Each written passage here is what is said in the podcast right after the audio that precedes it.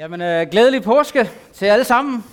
Jeg glæder mig meget til at skulle øh, fejre påske sammen med jer igen her i Bornholmerkirken. Øh, hvis der er nogen, der forstår at holde en fest, så er det jo øh, Bornholmerkirken, må jeg sige. Jeg synes også, der er blevet skruet lige lidt ekstra op for kreativiteten, siden, øh, siden jeg var her, så det er jo, det er jo helt øh, forrygende, det her. Og jeg ved da heller ikke, altså hvis ikke der var en dag, man skulle holde en fest, øh, så ved jeg da ikke, om det ikke, altså bedre dag kan man da ikke vælge end, øh, end i dag. Fordi påskedag, det er jo virkelig dagen, der giver håb. Og det er temaet for øh, den prædiken, jeg skal holde i dag. Dagen, der giver håb. Og vi skal begynde med at, at læse om, øh, om det, der er grunden til, at vi har en fest i dag og, øh, og har det her håb. Og vi skal læse simpelthen, vi tager os tid til at læse Lukas evangeliet kapitel 24, de første 49 vers. For der fortæller Lukas os om den her dag, og jeg synes, øhm, øh, øh, øh, i dag der, der skal vi simpelthen give os tid til at, at læse øh, om den her dag. Så øh, den kommer op her. Der står sådan her. Meget tidligt om morgenen den første dag i ugen kom kvinderne til graven med de vellugtende salver, som de havde tilberedt. De fandt stenen væltet bort fra graven, og de gik derind, men fandt ikke Herren Jesu læme. Mens de stod og ikke vidste, hvad de skulle tro, var der med et foran dem to mænd i lysende klæder. Kvinderne blev forfærdede og bøjede sig med ansigtet mod jorden, men mændene sagde til dem, Hvorfor leder I efter den levende blandt de døde? Han er ikke her. Han er opstået. Husk, hvordan han talte til jer, mens han endnu var i Galilea og sagde, at menneskesønnen skulle overgives i syndige menneskers hænder og korsfæstes og opstå på den tredje dag. Så huskede de hans ord. Og de vendte tilbage fra graven og fortalte alt dette til de elve og alle de andre. Det var Maria Magdalene og Johanna og Maria, Jakobs mor, og de andre kvinder, som var sammen med dem. De sagde dette til apostlene, men det lød for dem som løs snak, og de troede ikke kvinderne. Dog rejste Peter sig og løb ud til graven, og da han bøjede sig ind, så han lindeklædet og ikke andet. Han gik så hjem, forundret over, hvad der var sket. Men samme dag var to af disciplene på vej til en landsby, som ligger 60 stadier fra Jerusalem og hedder Emmaus. De talte med hinanden om alt det, som var sket. Og det skete, mens de gik og talte sammen og drøftede det indbyrdes, kom Jesus selv og slog følge med dem. Men deres øjne holdtes til, så de ikke genkendte ham. Han spurgte dem, hvad er det, I går og drøfter med hinanden? De stansede og så bedrøvet ud, og den ene af dem, Kleofas hed han, svarede, er du den eneste tilrejsende i Jerusalem, der ikke ved, hvad der er sket i byen i disse dage? Hvad er, spurgte han. De svarede, det med Jesus fra Nazareth, som var en profet, mægtige gerninger over over for Gud og hele folket. Hvordan vores ypperste præster og rådsherrer har udleveret ham til dødstraf og korsfæstet ham. Og vi havde håbet, at det var ham, der skulle forløse Israel. Men til alt dette kommer, at det i dag er tredje dag siden det skete. Og nu har nogle af kvinderne iblandt os forfærdet os. De var tidlige i morges ude ved graven, men fandt ikke hans læme og kom tilbage og fortalte, at de i et syn havde set engle, som sagde, at han lever. Nogle af dem, der er sammen med os, gik ud til graven og fandt det sådan, som kvinderne havde sagt, men ham selv så de ikke. Der sagde han til dem, I uforstandige, så tungnemme til at tro på alt det, profeterne har talt. Skulle Kristus ikke lide dette og gå ind til sin herlighed?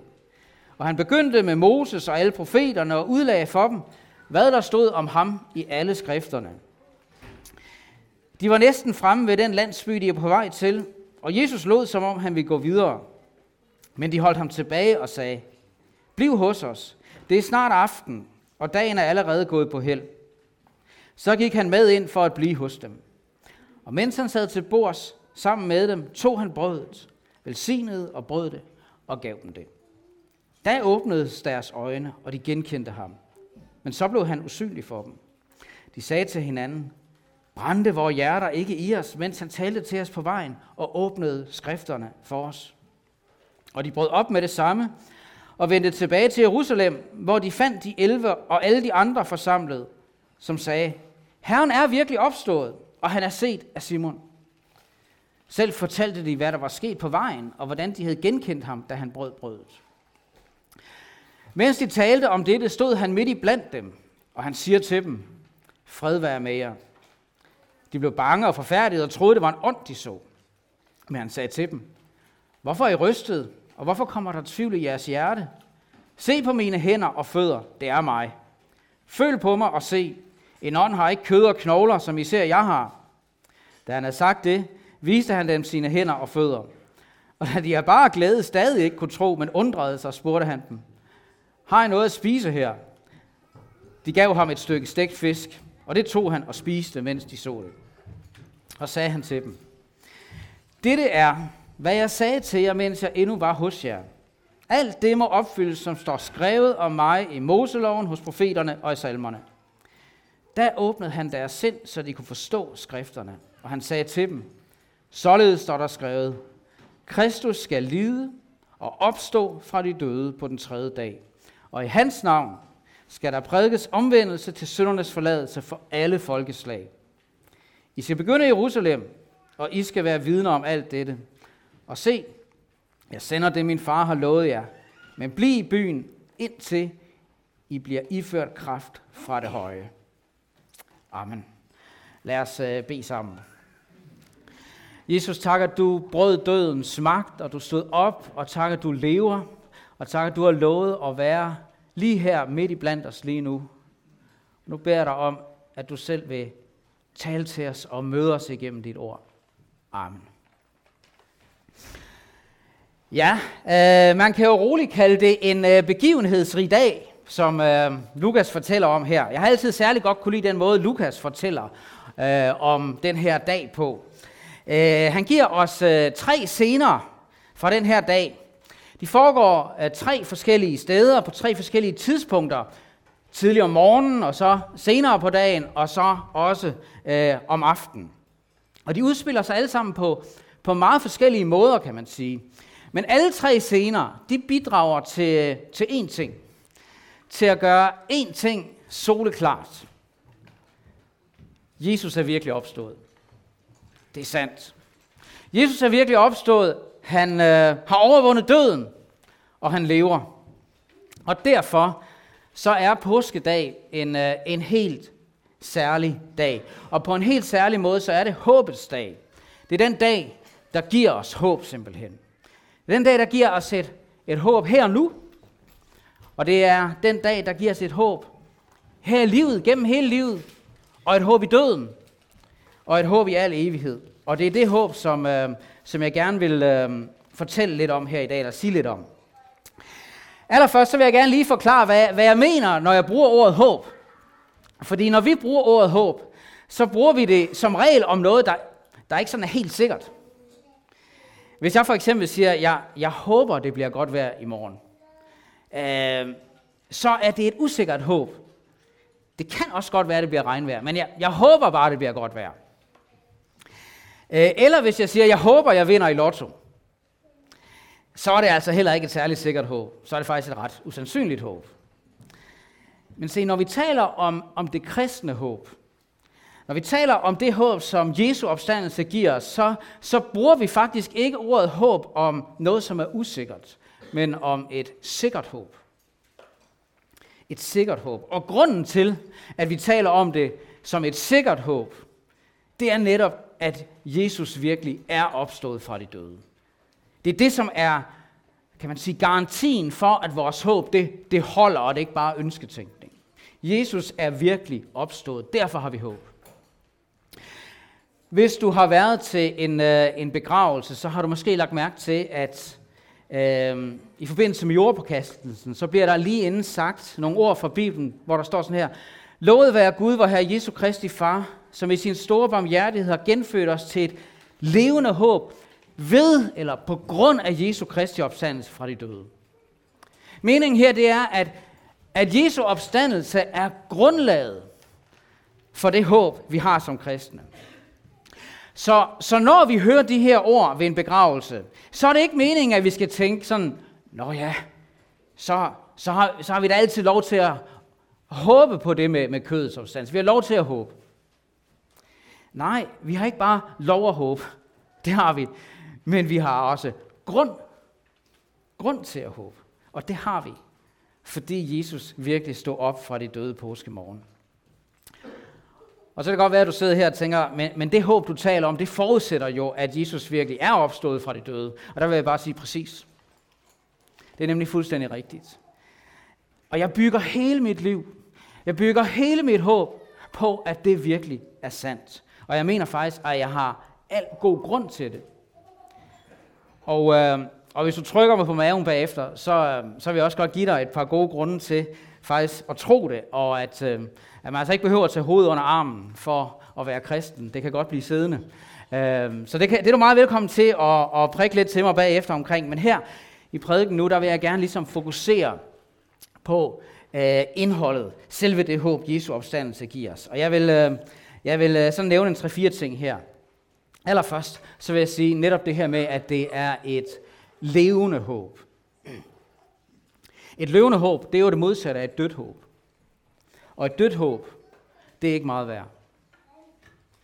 Et håb, der er dødt, det er slet ikke længere et håb. Og i teksten, som vi lige har lyttet til, der, der mødte vi nogle mennesker med et dødt håb. Uh, de to disciple på vej mod Emmaus, de sætter meget godt ord på deres døde håb, det de siger, vi havde håbet. Vi havde håbet. De havde netop håbet, men det gjorde de netop ikke længere.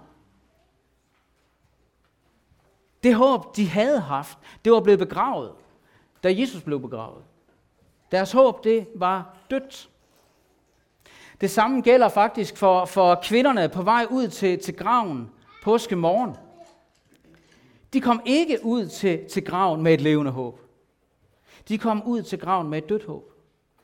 De forventede ikke at finde en tom grav. De gik ikke ud til graven i tro på, at Jesus var opstået fra de døde. De gik ud til graven, som der står, med de vellukkende salver, som de havde tilbredt til at, at salve den døde med, som det var skik. Så de gik ud til graven uden håb. Med forventningen om at finde Jesus sten død i hans grav. Men da de kom til graven, så var den tom. Og de fandt ikke Herren Jesu læme, som der står. I stedet så, øh, så stod der pludselig, så stod der pludselig, øh, nu skal vi lige se her, om vi kan få den til. Nu, nu virker den ikke. Ups. Nej. Der. I stedet så stod der pludselig to mænd i lysende klæder, engle formoder jeg, som sagde til dem, hvorfor søger I efter den levende blandt de døde? Han er ikke her, han er opstået. Jeg holder utrolig meget af det udtryk, den levende. Jesus, han er den levende. Kvinderne, de troede, at Jesus stadig var død, og han skulle findes blandt de døde i sin grav. Men Jesus skal ikke findes blandt de døde, han er den levende. Hvorfor søger I efter den levende blandt de døde? Han er ikke her, han er opstået, han er gået ud af graven. Og derfor så skal Jesus ikke regnes blandt de døde. Han er ikke, han er ikke bare sådan en, en, en stor person fra fortiden, som levede engang, men hvis lige er rådnet op i hans grav for længe siden. Han er opstået. Han lever. Øhm, han er den levende, og det er han også i dag. Så kvinderne, de gik ud til graven med et dødt håb. Men de gik fra graven med et levende håb, fordi Jesus er den levende. Og de to disciplerne, de, øh, de to disciple, de begav sig til Emmaus med et dødt håb.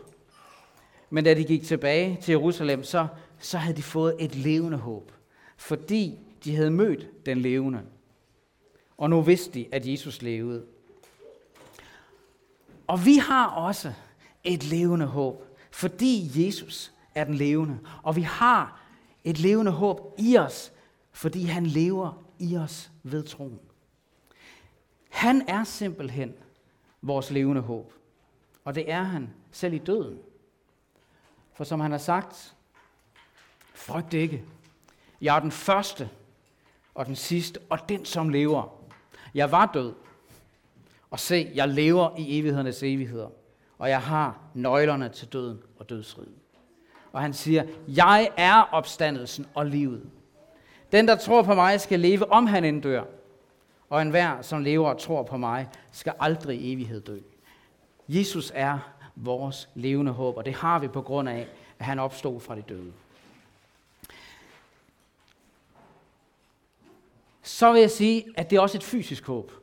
Nogle af jer, I, øh, I vil måske sige, ja, det er jo meget godt, det du sidder og siger, det er, men, men, men er det ikke bare ord og åndelig ønsketænkning, du kommer med? Jeg har brug for noget mere konkret, noget mere fysisk. Der vil jeg bare gerne sige, at det håb, Jesu opstandelse giver os, det er et meget konkret håb. Det, det er virkelig et fysisk håb.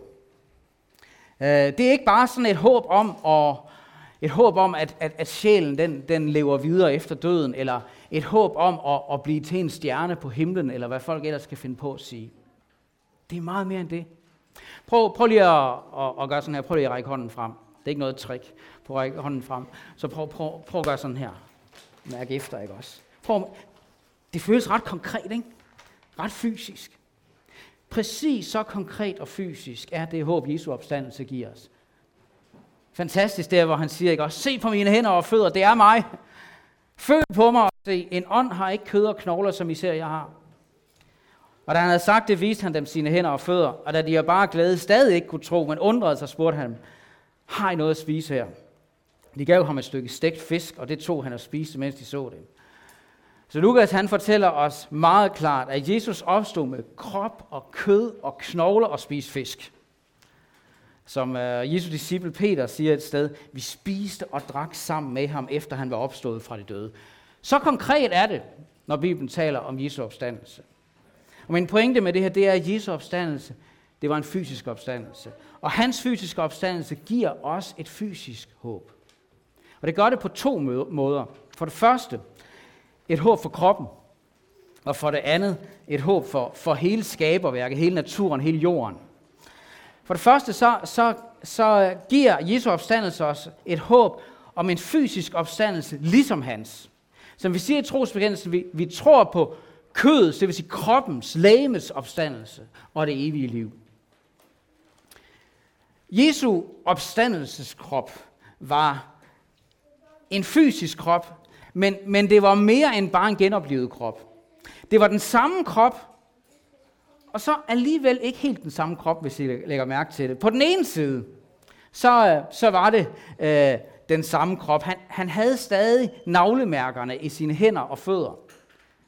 Og han havde sår i sin side, og, og de kunne genkende ham, ham. I hvert fald, hvis deres øjne ikke blev holdt til som med de to Emmausvandrere. Det er den ene side af det. Det var den samme krop. På den anden side, så var det også en forvandlet krop som på en eller anden måde ikke var bundet af, af tid og rum og sted på samme måde som før. Han forsvandt for øjnene af Emmausvandrene. Han, han, han stod pludselig blandt sine disciple, selvom de sad bag lukkede døre og så videre. Det var ikke, fordi han kom ind gennem vinduet. Bibelen kalder hans opstandelseskrop for et forvandlet, en forvandlet og herliggjort krop. Og der står også, at han skal forvandle vores faldende krop vores fornedrede krop, og give det skikkelse som hans herliggjorte krop, hans herliggjorte læme. Håbet om kødets, kroppens opstandelse, det er altså et håb om et, øh, et fysisk, forvandlet, herliggjort læme, et opstandelseslæme, som vi kalder det. Og Bibelen bruger det, øh, det billede på det, at øh, det, den opstandelseskrop, som vi skal få en dag, hører sammen med vores nuværende jordiske krop, på samme måde som en blomst hører sammen med, med det frø, der bliver lagt i jorden og bliver sået. Paulus han udtrykker det sådan her et sted. Han siger, sådan, sådan er det også med det dødes opstandelse. Hvad der bliver sået i forgængelighed, opstår i uforgængelighed. Hvad der bliver sået i vandære, opstår i herlighed. Hvad der bliver sået i svaghed, opstår i kraft. Det opstår som et, et øh, forvandlet, herliggjort læme. Det vil sige en krop uden synd, uden svaghed, uden sygdom, uden skavanker, uden ondt i ryggen, uden hovedpine, uden handicap, uden alderdomstegn, uden, uden dødelighed. Hvad der bliver sået i svaghed, opstår i kraft. Af jord er du kommet, til jord skal du blive, og af jorden skal du igen opstå. Det er det håb, vi har som kristne. Vi har et fysisk håb for vores kroppe. Øh, den svenske teolog Agne Nolander, han sætter meget stærke ord på det her håb i en af sine bøger og skriver, jeg vil aldrig kunne glemme, hvordan Paul Sittersten, en pinsepræst fra Los Angeles, en prædiken gav udtryk for dette håb. Han havde netop begravet sin mor, og i den åbne kiste set hendes venner, hænder, der var grotesk forvredende af gigt. Der blev han grebet af hellig vrede og tordnede mod døden. Du død, du skal ikke få det sidste ord. De hænder, der kærtegnede mig som barn, skal engang få deres liv, skønhed og ømhed tilbage. Befriet fra ledegigtens plage skal min mor opstå og færdes fuldstændig rask og frit sammen med Gud og os børn. Dette vil blive Guds sidste ord. Det er, hvad der ligger i, at vi tror på kødets opstandelse, kroppens opstandelse. Så det er et håb for vores kroppe, det her fysiske håb. Og for det andet, øh, ligesom Jesu opstandelse indebærer et fysisk håb for vores kroppe, så indebærer hans opstandelse faktisk også et fysisk håb for hele skaberværket. For naturen, for jorden. Et håb om en ny og herliggjort jord, når Jesus kommer igen for at gøre alting nyt.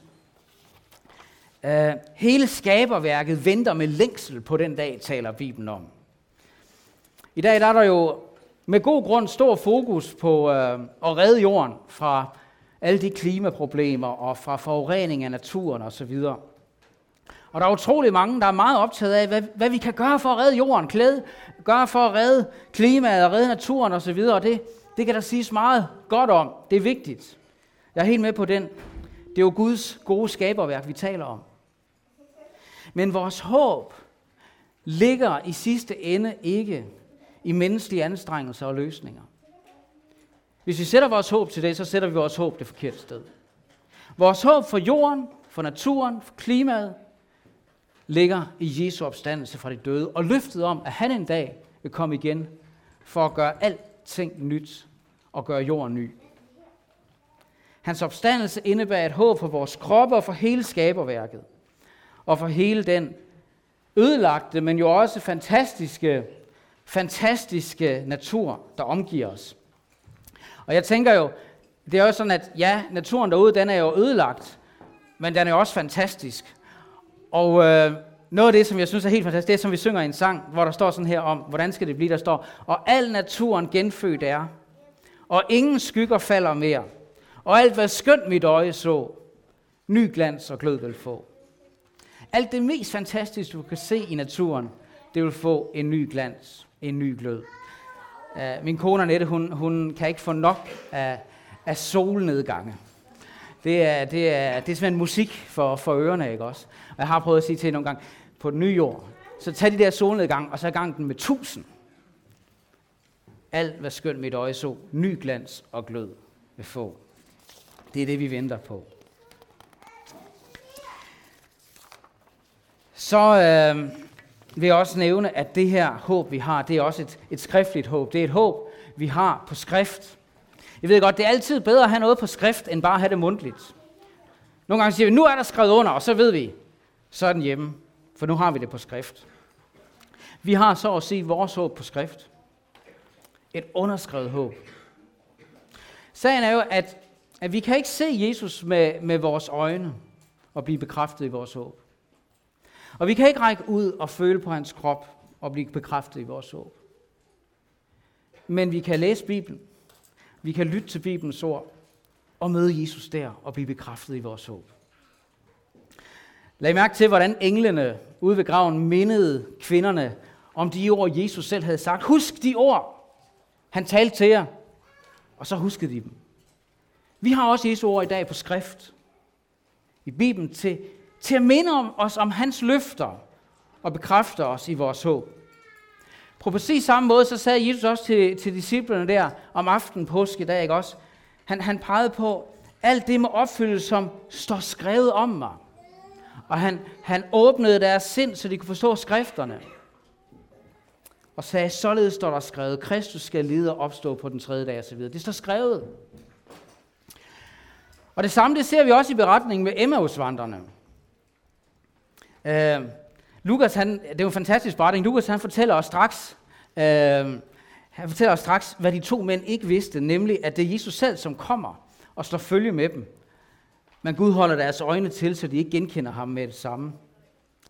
Og så er det meget pudsigt det der med, at Jesus han spørger dem om, hvad det er, de går og drøfter, og så svarer de, altså er du den eneste tilrejsende i Jerusalem, som ikke ved, hvad der er sket i Jerusalem her de sidste dage? Og, og, og det morsomme, det er jo, at hvis nogen vidste, hvad der var foregået, så var det Jesus, der vidste det, ikke også? Men Jesus, han lader som om, han, han ikke ved noget om det, og han lader som om, han er helt blank og siger, hvad det er? og så begynder de at fortælle Jesus alt det der om Jesus. Spørgsmålet er, hvor, hvorfor siger Jesus ikke bare, hallo, kan I ikke gætte, hvem jeg er? Det er mig. Hvorfor gør han ikke det? Hvorfor bruger han den her indirekte måde? Jeg tror, at svaret er, at han ikke bare vil, at de skal se ham med deres øjne, men at de så at sige skal se ham i Bibelens skrifter. At de skal lære at se ham der.